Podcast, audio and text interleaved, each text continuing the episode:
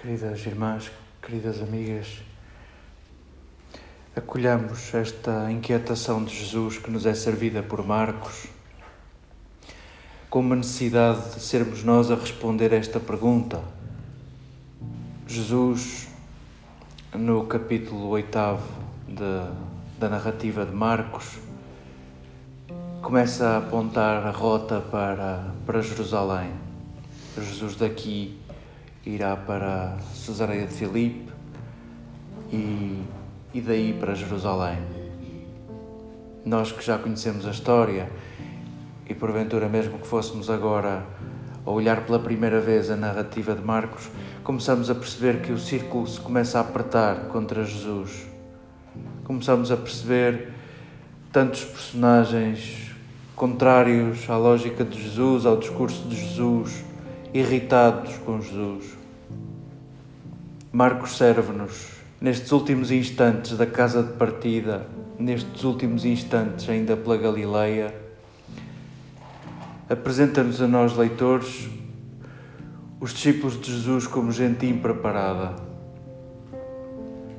Há meia dúzia de parágrafos atrás, Jesus e os seus discípulos dialogavam a respeito das parábolas discípulos perguntavam: Mas porquê é que falas assim? Porquê é que não és mais claro? E Jesus dizia: A vós eu dou-vos a conhecer tudo, convosco eu não tenho segredos.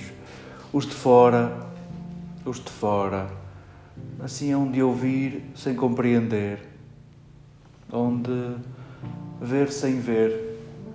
Já viram? Se eles compreendessem, convertiam-se.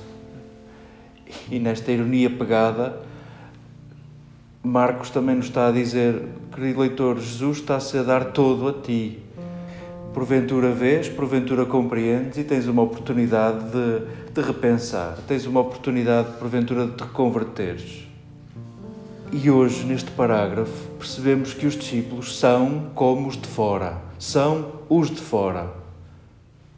Veem e não veem, olham e não veem, ouvem e não compreendem são exatamente iguais aos de fora. Tanto tempo pela Galileia, tantos sinais que foram servidos, tantos discursos que ouviram, não serviu de nada. Não serviu de nada. É o que Marcos nos quer dizer a nós. Olha, estes não serviu de nada. Eu imagino que tu, querido leitor, se ali estivesses, fazias bem melhor. Não fazias? E nós dizemos que sim. E é por isso que que este texto nos inquieta. Nós éramos capazes de fazer melhor. Nós queremos fazer melhor. E queremos responder a esta pergunta: entendeis ou não? Queremos tentar responder e respondemos com gestos, respondemos com palavras, respondemos com escolhas. O contraste é gigante entre os discípulos que se esquecem de alimento, há só um pão no barco. E Jesus que foi alimento, Ele próprio foi alimento, Ele próprio foi pão. O contraste é gigante na, na quantidade, na medida, na medida e na desmesura, na ausência de medidas. O que será o fermento dos fariseus? O que será o fermento de Herodes. Se o fermento é essa parte da massa que ajuda a, a crescer, se o fermento é, é símbolo de crescimento, o fermento de Herodes e o fermento dos fariseus, em certa medida, é uma esterilidade. Não é fermento. Não faz crescer ninguém a vida de Jesus vai ser diminuída ao máximo pelo fermento dos fariseus e pelo fermento de Herodes. Não é fermento nenhum. Tendo cuidado. A vida medida, a vida que, que se investe para diminuir a vida dos outros, isso não é fermento. Isso não é fermento. Jesus introduziu os discípulos numa lógica de abundância e os discípulos saem impermeáveis dessa experiência. Não queiras tu, querido leitor, passar sem que isto te molhe. Não queiras tu, querido leitor, passar sem que isto te toque. A medida de Jesus é essa desmesura, essa é a medida do reino, onde, onde o amor não é calculado, onde o amor não é medido, onde os nossos gestos não são emprestados, onde as nossas escolhas não ficam a meio. Saberás tu o que fazer, querido leitor, podia dizer-nos Marcos.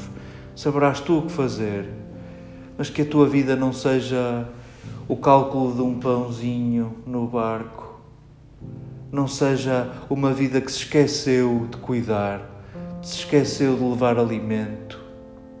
Que a tua vida não seja isto, que a tua vida não seja como o fermento estéril dos fariseus e de Herodes.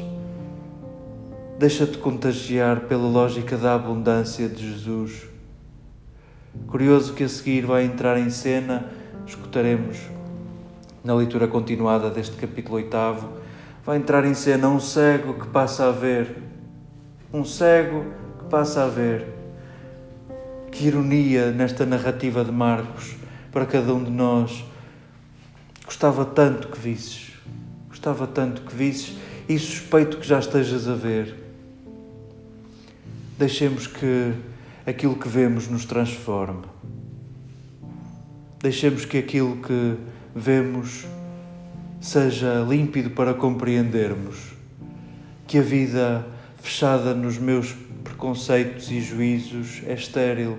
Que a vida fechada no conforto e no uso dos outros para o meu conforto é estéril. E a vida de Jesus e a experiência cristã é de verdade uma oportunidade de ampliação, de multiplicação, de abundância. Queremos dizer a Jesus que compreendemos quando Ele nos diz que vem para trazer vida e vida em abundância.